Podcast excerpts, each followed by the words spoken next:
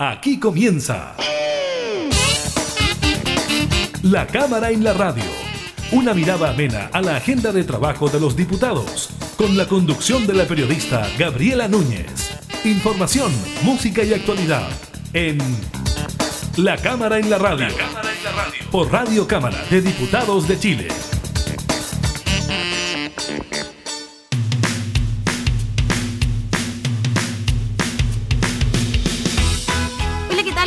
Bienvenidos a un nuevo programa de la Cámara en la Radio. Le entregamos información legislativa y datos de la contingencia, como siempre, relacionados con el COVID-19. Le estaremos comentando sobre los datos entregados hoy por el Ministerio de Salud, así como también información relacionada con las comunas que avanzan y retroceden en el plan paso a paso. También estaremos conversando con el diputado del Partido Comunista, integrante de la Comisión de Economía, Boris Barrera, sobre esta compensación que se le dará a los clientes, a los consumidores afectados por la colusión de las farmacias por allá por los años 2007-2008. También estaremos hablando del paro de la salud que comienza hoy y se extiende por 48 horas y las estimaciones de la Organización Mundial de la Salud sobre que al menos el 70% de la humanidad deberá vacunarse para garantizar el fin de la pandemia. Iniciamos en la cámara en la radio.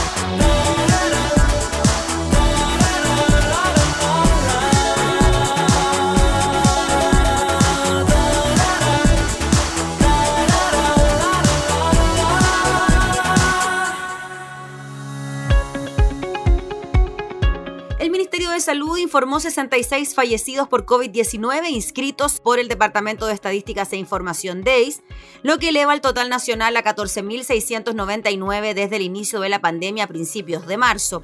De acuerdo al balance, las defunciones se registraron en 14 regiones, solo Arica y Parinacota y Tarapacá no reportan muertes inscritas por el DEIS. En su informe diario señaló además el MinSal que hubo 1.631 contagios nuevos en las últimas 24 horas, de los cuales 1.145 son sintomáticos, 468 no presentaron sintomatología y 18 no fueron notificados de su PCR positivo al MinSal. Los casos activos son 8.968. De este modo, las personas que han contraído el SARS-CoV-2 desde marzo a la fecha son 526.438, de los cuales 502.475 se han recuperado. Los laboratorios informaron la realización de 35.708 exámenes PCR con una positividad del 4,57%. En total, a la fecha se han realizado 4.703.058 exámenes pero también tenemos información eh, que entrega, como siempre, la subsecretaria de Prevención del Delito, Catherine Martorell, tiene que ver con las comunas que pasan a otras etapas dentro del plan paso a paso. El MinSal entregó el detalle de estos cambios en el plan paso a paso, esto en atención con los criterios epidemiológicos que ha fijado la cartera. Según informó la subsecretaria de Prevención del Delito, Catherine Martorell, son 25 las zonas que cambiarán de fase. Las que avanzan lo harán a partir del lunes 16 de noviembre y las que retroceden a partir del sábado 14. Avanzan de transición a preparación desde el lunes 16 de noviembre a las 5 horas en la región metropolitana, Isla de Maipo, en la Araucanía, Villarrica, Carahue y Galvarino, y en los lagos San Juan de la Costa, Purranque y Río Negro avanzan de transición a preparación desde el lunes 16 de noviembre a las 5 horas en la región metropolitana, Padre Hurtado, Lo Prado y La Cisterna, en la región de O'Higgins, San Fernando y Pichidegua, en la región del Biobío, Laja y San Rosendo. Desde el lunes 16 de noviembre a las 5 horas avanzan a apertura inicial en la región metropolitana, las comunas de Independencia, Las Condes, San Bernardo y Santiago. Retroceden a transición esto a partir del sábado 14 de noviembre a las 5 horas en la región del Biobío, Los Ángeles, Nacimiento y Santa Juana y en los lagos Puqueldón. Retroceden a cuarentena desde el sábado 14 de noviembre a las 5 horas en la Araucanía, en las comunas de Cholchol y Traiguén y en la región de Los Ríos, la comuna de Los Lagos.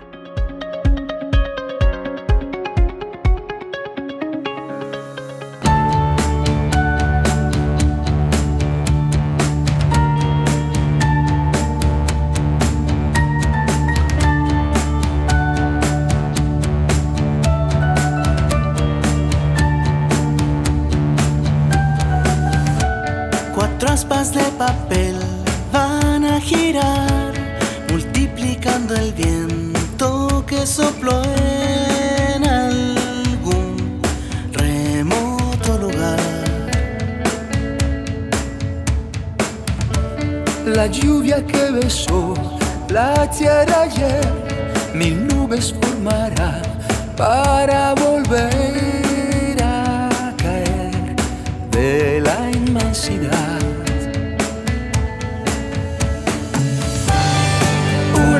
de mariposa vuelve hecho un huracán.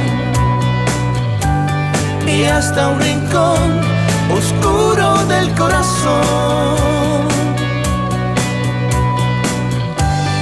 Vuelve el amor lanzado al viento como un fiel boomerang. Que no pregunta a dónde va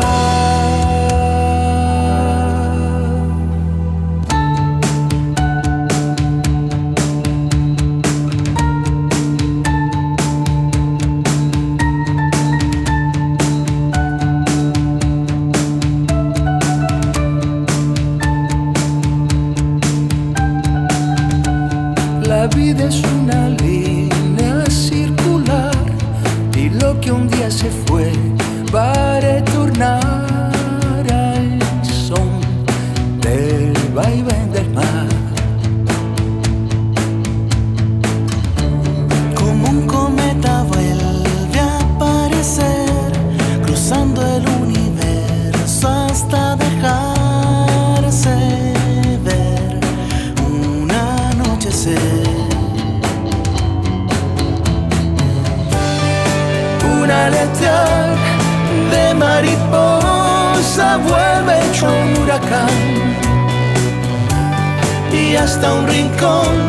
oscuro del corazón.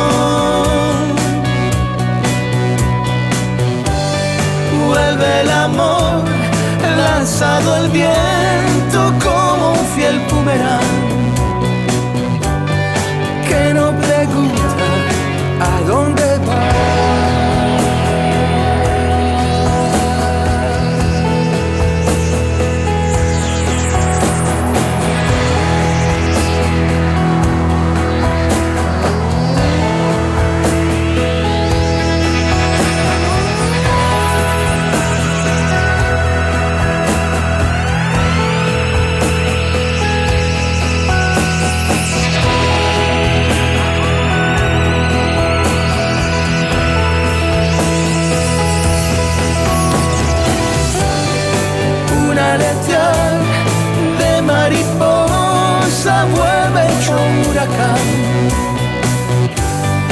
hasta un rincón oscuro del corazón. Vuelve el amor lanzado al viento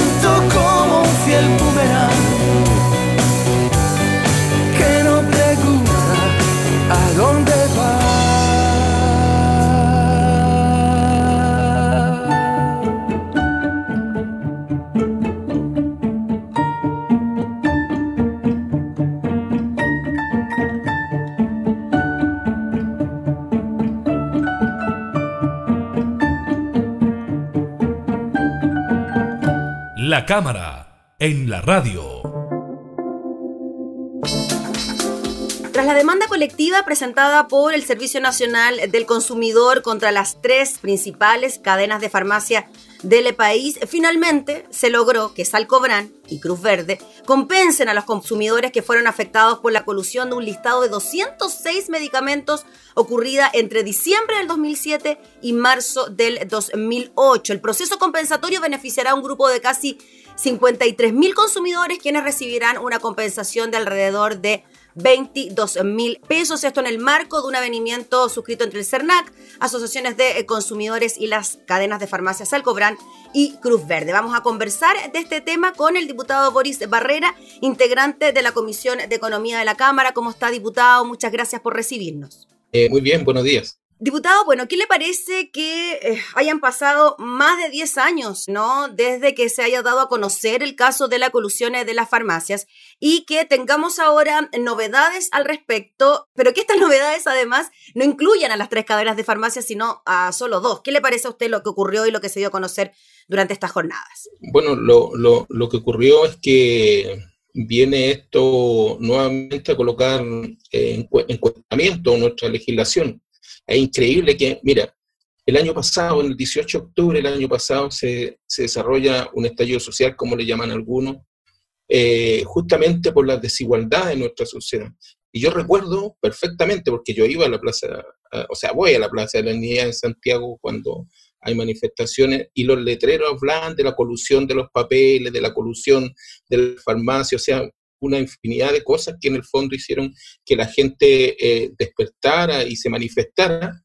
Y resulta que esa gente que se manifestó está presa ahora, muchos jóvenes presos por esas manifestaciones, más de un año sin juicio, sin, eh, eh, con, arresto ahí en las cárceles, y resulta que los que provocaron este descontento están libres con clases de ética, no sé si lo recuerda, con clases de ética mm. a los ejecutivos que estaban involucrados, y la empresa, eh, a Farmacia Humana, por, por, por acusarse de la, por la delación compensada, o sea, no tiene, ahora no paga nada, sino que paga una multa en su momento para librarse de, de toda culpa, y resulta de que eh, es increíble de que estas grandes cadenas, estos grandes empresarios no paguen con cárcel algo que puede haber significado incluso muerte, porque dentro de los medicamentos que están incluidos, los que se van a reembolsar, están eh, remedios que tienen que ver con insuficiencia cardíaca. Imagínate gente que en su momento no tuvo a lo mejor el dinero para comprar esos medicamentos.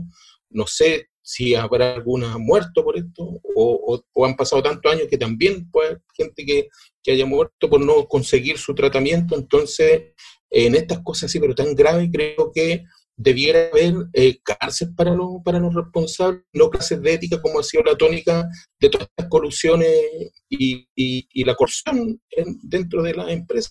No sé si recuerdas Penta, por ejemplo, no hay nadie preso, con clases de ética también, y era lo que reclamaba la gente cuando, con el estallido social. Mm. Increíble el mundo al revés, ellos presos y los que causaron esto o, o los que han causado el malestar de esta desigualdad están libres y pagando, no sé si están pagando lo que ganaron por eso. No lo sé. Diputado Barrera. No sé la proporción. Mm, decíamos al inicio que quienes tendrán que pagar estas compensaciones a los clientes son las cadenas Salcobrán y Cruz Verde y Farmacias Ahumada. No, porque como usted bien decía en su momento, ellos acogieron a la delación eh, compensada, o sea, dieron antecedentes, entregaron antecedentes sobre el proceso de colusión. Esto solamente los obligó a pagar una multa, los eximió del juicio y además ahora, en el tema de las compensaciones, el argumento que se da también es que ellos durante estos 10 años, por parte de Farmacia Ahumada, han realizado una serie de ofertas, descuentos, promociones, etcétera, y que de alguna manera esas acciones habrían compensado lo que ocurrió en el año 2007 y 2008 con la colusión de los medicamentos. ¿Cómo ve usted esa respuesta? Y cómo también, quizás de alguna manera, violenta de alguna, a la ciudadanía, ¿no? Con respuestas de ese tipo, ¿no? Decía, o sea, cuando la gente se empieza a manifestar por estas eh, desigualdades, justamente eh, habla de esto. Imagínate, ¿quién dice de que esto está realmente compensado? ¿Quién dice de que si algún día se va a compensar a las personas que sufrían estas enfermedades, que necesitaban de esos medicamentos y por elevar los costos tal vez no los compraron. O sea, eso yo creo que eh, es irreparable, irreparable. O sea, la salud de las personas es irreparable. Y esto afectó la salud de las personas y, es, y, sin duda, como dices tú, violenta a toda la gente eh, y demuestra que estamos aquí en un, país al revés, en el mundo al revés. Diputado Barrera, en relación a los 53.000 clientes que recibirán esta compensación, se han considerado ciertos antecedentes como los registros de venta de los medicamentos que tenían las farmacias de la época. En el caso eh, de la colusión, también estoy revisando que se ponderó el listado de medicamentos involucrados en la colusión. Se clasificaron según criterios, gravedad de la enfermedad, frecuencia del uso del medicamento, efecto del medicamento, inexistencia alternativa. O sea, fue bien complejo determinar a estos 53.000 clientes. ¿Usted cree que estas 53.000 personas fueron todos los que se vieron afectados por la colusión en esos años? Claro, no, no creo. No creo porque, por ejemplo, eh, para determinar, recuerdo que leí algo, para determinar las personas que, que compraban ese remedio, eh, en algún momento se les, se, se, les pedía que llevaran una boleta, estoy tratando de hacer memoria, y hay algunos que los tienen por el RUT, porque cuando uno compra eh, te piden el RUT, y por ejemplo yo no doy el RUT cuando compro. Entonces, eso solo lo, he dado cuando hay un descuento, porque de, esos remedios yo también tomo de esos de insuficiencia cardíaca, que son eh, algunos sumamente caros. Entonces, no sé si realmente irán a llegar a toda la gente eh, dañada. Pero yo insisto, aunque, que el universo sea mayor, yo no sé si eh, será compensable el que hayan dañado la salud de las personas y por eso apelo a que estas cosas tienen que ser pagadas con cárcel. O sea, no puede ser solamente clases de ética, no puede ser solamente una multa, que, eh, eh, dicho sea de paso, a esta gran empresa, no sé si le hace algún, algún menoscabo a las utilidades que han obtenido, un negocio muy rentable, que la gente está a, comprar para poder eh, sobrevivir. Diputado, ¿qué tipo de modificaciones se deberían hacer a la normativa existente para que finalmente los delitos de colusión, las prácticas anticompetitivas terminen con cárcel efectiva? Sabemos que en su momento, cuando se destapó el caso de las distintas colusiones, modificaciones se hicieron, pero hasta el momento no hemos sabido de nadie que haya pagado con cárcel la colusión. Claro, yo creo que bueno, debieran haber varias, varias medidas y atribuciones. Por ejemplo, creo que el CERNAC también debiera jugar un papel más activo en todo lo que tiene que ver con, perseguir a este tipo de, este tipo de delitos, bueno, y todos los que afectan a los consumidores. Recordemos que, en el fondo CERNAC cumple una función solamente casi de fiscalizador eh, y no tiene atribuciones para para castigar o para aplicar alguna multa, nada de eso, sino que tiene que desarrollar, por ejemplo, lo que pasó ahora, un, un juicio. Entonces, eh, bueno, eso, todas esas atribuciones que se le intentó dar en el gobierno de Michelle Bachelet, del gobierno anterior, y que el Tribunal Constitucional le echó abajo todas esas atribuciones. Creo que por un lado hay que tratar de fortalecer CERNAC y por otro lado ah, tenemos que revisar la normativa para ver cómo podemos hacer que efectivamente esta gente pague con cárcel, porque la delación compensada, las multas, sin duda van a ser algo que a lo mejor ellos lo van a calcular antes de hacer esto, antes de cometer el delito. Van a decir, mira, nos van a entrar 100 y resulta que la multa va a salir 50, un negocio, hagámoslo, ¿no? Sin embargo, si, existiera eh, efectivamente cárcel, yo creo que, eh, lo mirarían de una forma distinta. Sí, de hecho, diputado Barrera, entiendo que el acuerdo con la farmacia equivale solo a un 5% del monto que estaba en discusión a la hora de compensar. O sea, como usted dice, la sanción quizás no es tan importante como para lograr amedrentar a quienes de alguna manera van a decidirse por coludirse para tener una mayor participación en el mercado. Claro, y en un principio eh, eran mucho más medicamentos. Eh, mm. Leí un, documento por ahí que hablaba de más de 200, finalmente terminó en 26 medicamentos o, grupos de medicamentos. Eh, las multas también en un principio eran de muchos miles de millones de dólares y ahora también bajó, que me parece que la última 2,5 millones de dólares, no lo recuerdo muy bien porque igual es una, han pasado 10 años, mm. entonces eh, creo de que, una manera efectiva de tratar de terminar con esto eh, es la cárcel. Y por otro lado también el modelo este de que el mercado se regula, eh, se regula solo. Esto, esto demuestra de que el mercado con malas prácticas no se regula solo y debiera haber algún organismo que pudiera estar encima de esa de la regulación de precios, tal vez, o sea, la, la, la, la muestra clara de que esto puede mejorar por ejemplo, el, que hayan nacido las farmacias populares. Un ejemplo, solamente un ejemplo, que traen medicamentos a precio justo, que ya hay cerca de 190 en todo Chile y que han podido competir con estas grandes cadenas, imagínate con márgenes hasta casi 70% eh, de diferencia en los precios de los medicamentos. O sea, si no se coluden, también aquí detrás hay un tema que tiene que ver con la regulación de los precios que, que está que cuando se deja el mercado solamente eh, suceden estas cosas, imagínate. Y uno podría pensar, diputado Boris Barrera, que en un aspecto de primera necesidad como son los medicamentos, que quizás podría tener un símil con otros servicios básicos, ¿no? El agua, la luz, etcétera. Es un servicio básico el medicamento. Quizás ahí también debería existir alguna regulación especial, al menos para ese ítem, ¿no? Se habló en algún momento de que quizás podía existir una banda de precios, pero tampoco pasó nada con eso. Exactamente. Por eso, por eso te da el ejemplo de, la farmacia popular. O sea, esta, estas cadenas sí están vendiendo los medicamentos sumamente caros. Está comprobado porque si hay otra farmacia que lo vende un 70% más barato, porque ellos no pueden. Entonces, eh, exageradamente alta la diferencia. O sea, está bien, no sé, un 5, un 10% de diferencia, pero llegar a diferencia de hasta el 70% de medicamentos es algo realmente que, digno de, revisar para poder eh, regularlo, como dices tú, sobre todo en este tipo de mercado, en las clínicas, por ejemplo, en la ISAPRE, no sé, en todas estas cosas que tienen que ver con la salud, eh, que, que, quedan a, a, merced del mercado y esto eh, genera este tipo de cosas y este tipo de prácticas. Diputado Boris Barrera, le quería preguntar por un aspecto que aprendimos cuando conocíamos también de la colusión de las farmacias, que fue el primer caso en darse a conocer esto de la delación compensada. Y en su momento a mí también me generaba bastante impresiones de que una empresa cualquiera hiciera sus prácticas anticompetitivas, después dijera, hoy me equivoqué, denuncio, entrego antecedentes y después quedo libre de polvo y paja sin ninguna sanción de por medio.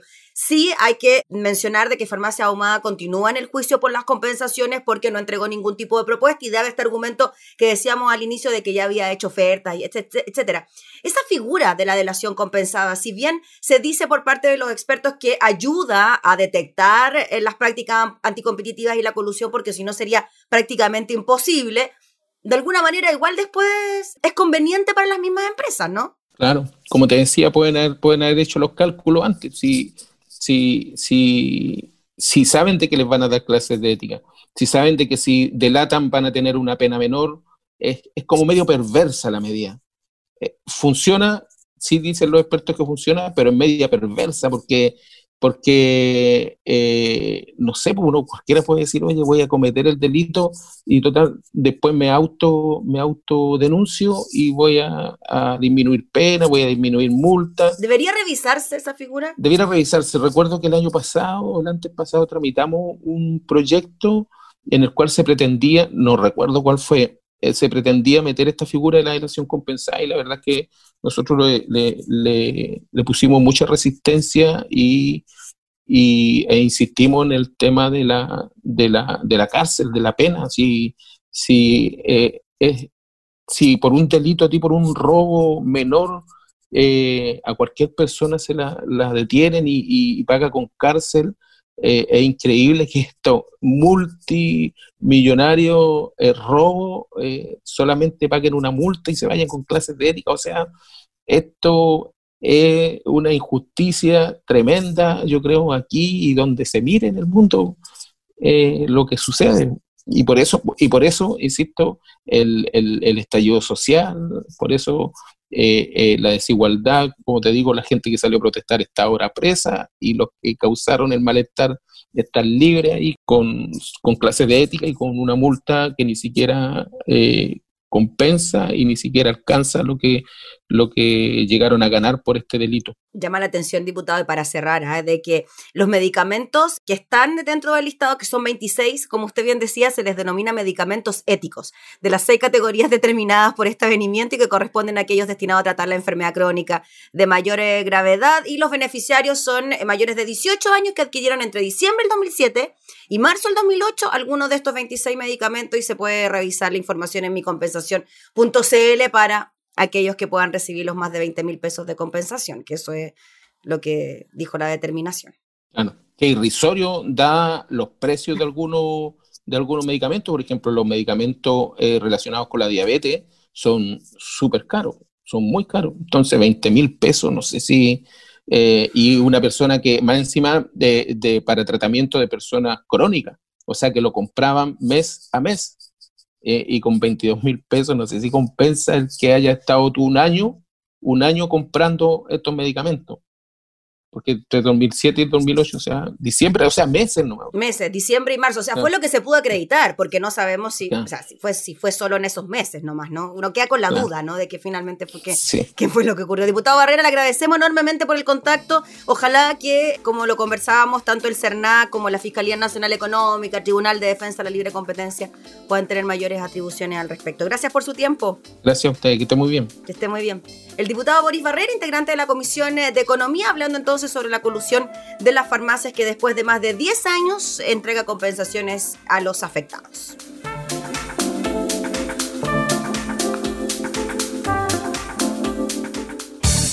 Información parlamentaria, entrevistas, música y actualidad. Todo esto y mucho más en La Cámara en la Radio. La Cámara en la Radio. Con la conducción de la periodista Gabriela Núñez.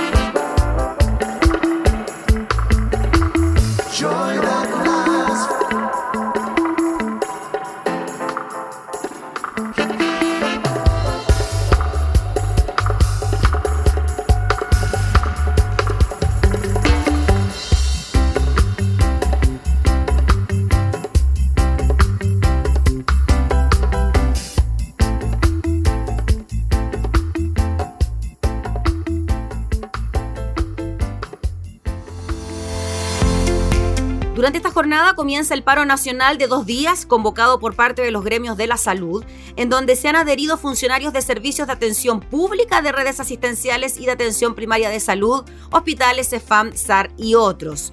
El llamado a paro para este jueves 2 y viernes 13 se debe, según indicaron el día de ayer los distintos gremios, a que tras ocho meses de conversación no logran llegar a un acuerdo con el gobierno en el presupuesto de salud 2021 y además, según denunciaron, al incumplimiento de compromisos contraídos con las y los trabajadores.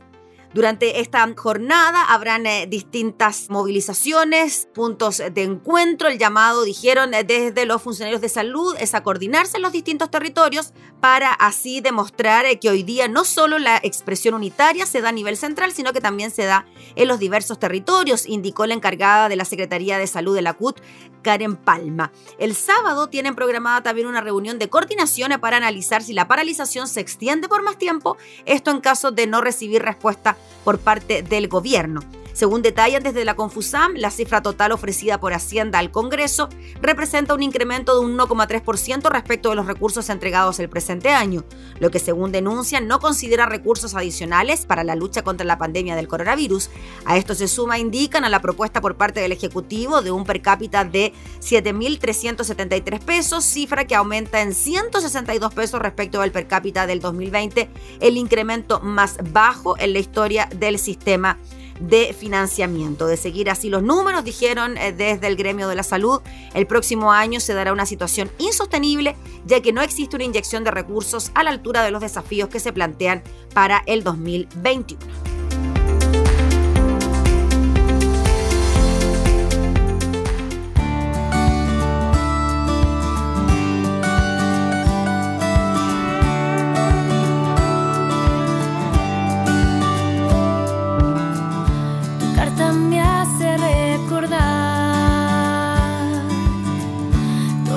Pero te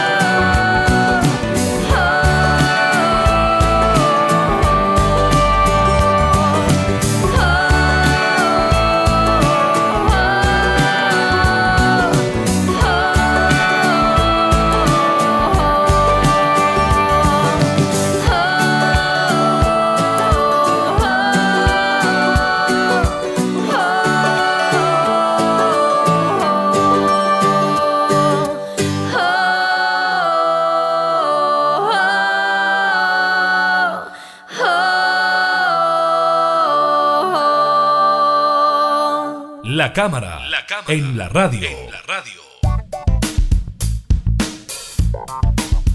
La Organización Mundial de la Salud estima que al menos un 70% de la humanidad deberá vacunarse para garantizar el fin de la pandemia. Si las vacunas contra el COVID-19 que están en última fase de desarrollo son exitosas, aproximadamente un 70% de la población mundial debería inmunizarse para garantizar el fin de la pandemia. Así lo calculó la científica jefe de la OMS, Somya Sowaminatam. Aunque aún queda por ver cuán eficaces serán las futuras vacunas, la experta y la directora del Departamento de Inmunización de la OMS, Kate O'Brien, estiman que ese sería el porcentaje ideal, aunque el objetivo para 2021 es alcanzar al menos el 20%. Ninguna compañía de las que está investigando podrá tener de inmediato dosis para todo el mundo, alertaron las expertas, quienes indicaron que es importante por ello que todos los laboratorios continúen sus investigaciones, incluso si uno de ellos adelanta a los demás en un encuentro con internautas para analizar los nuevos y esperanzadores avances en vacunas que esta semana se han reportado en Estados Unidos y Rusia, las dos expertas señalaron que las nuevas tecnologías desarrolladas en la actual lucha contra el coronavirus pueden ayudar a protegernos mejor de futuras pandemias. En ese sentido, apuntaron a tecnologías como el ARN mensajero, usado en las candidatas de la vacuna Pfizer, BioNTech y de Moderna, y que en lugar del habitual recurso a formas debilitadas de un virus, utiliza moléculas que dan instrucciones al organismo humano sobre cómo construir anticuerpos. Las expertas subrayaron respecto a las noticias de un 90% de eficacia en los estudios clínicos del proyecto alemán-estadounidense Pfizer BioNTech, que se trata de resultados preliminares y hacen falta más datos hasta garantizar que puedan recibir licencia de producción. Incluso si las hipotéticas vacunas llegan finalmente a estar disponibles para el gran público, las expertas de la Organización Mundial de la Salud insistieron en que los primeros en ser inmunizados han de ser los trabajadores sanitarios y personas de grupo de riesgo, tales como ancianos o pacientes con determinadas patologías.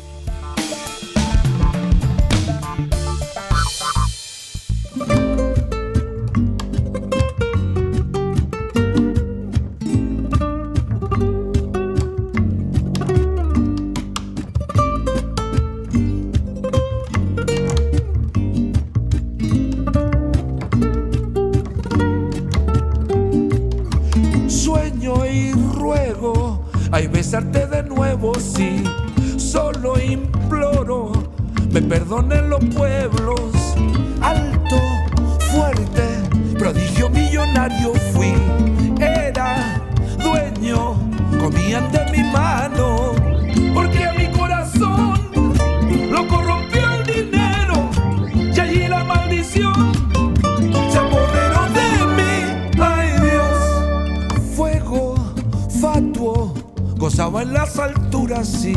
Oro, quiero al débil la amargura. Subí hasta lo más alto y me he quedado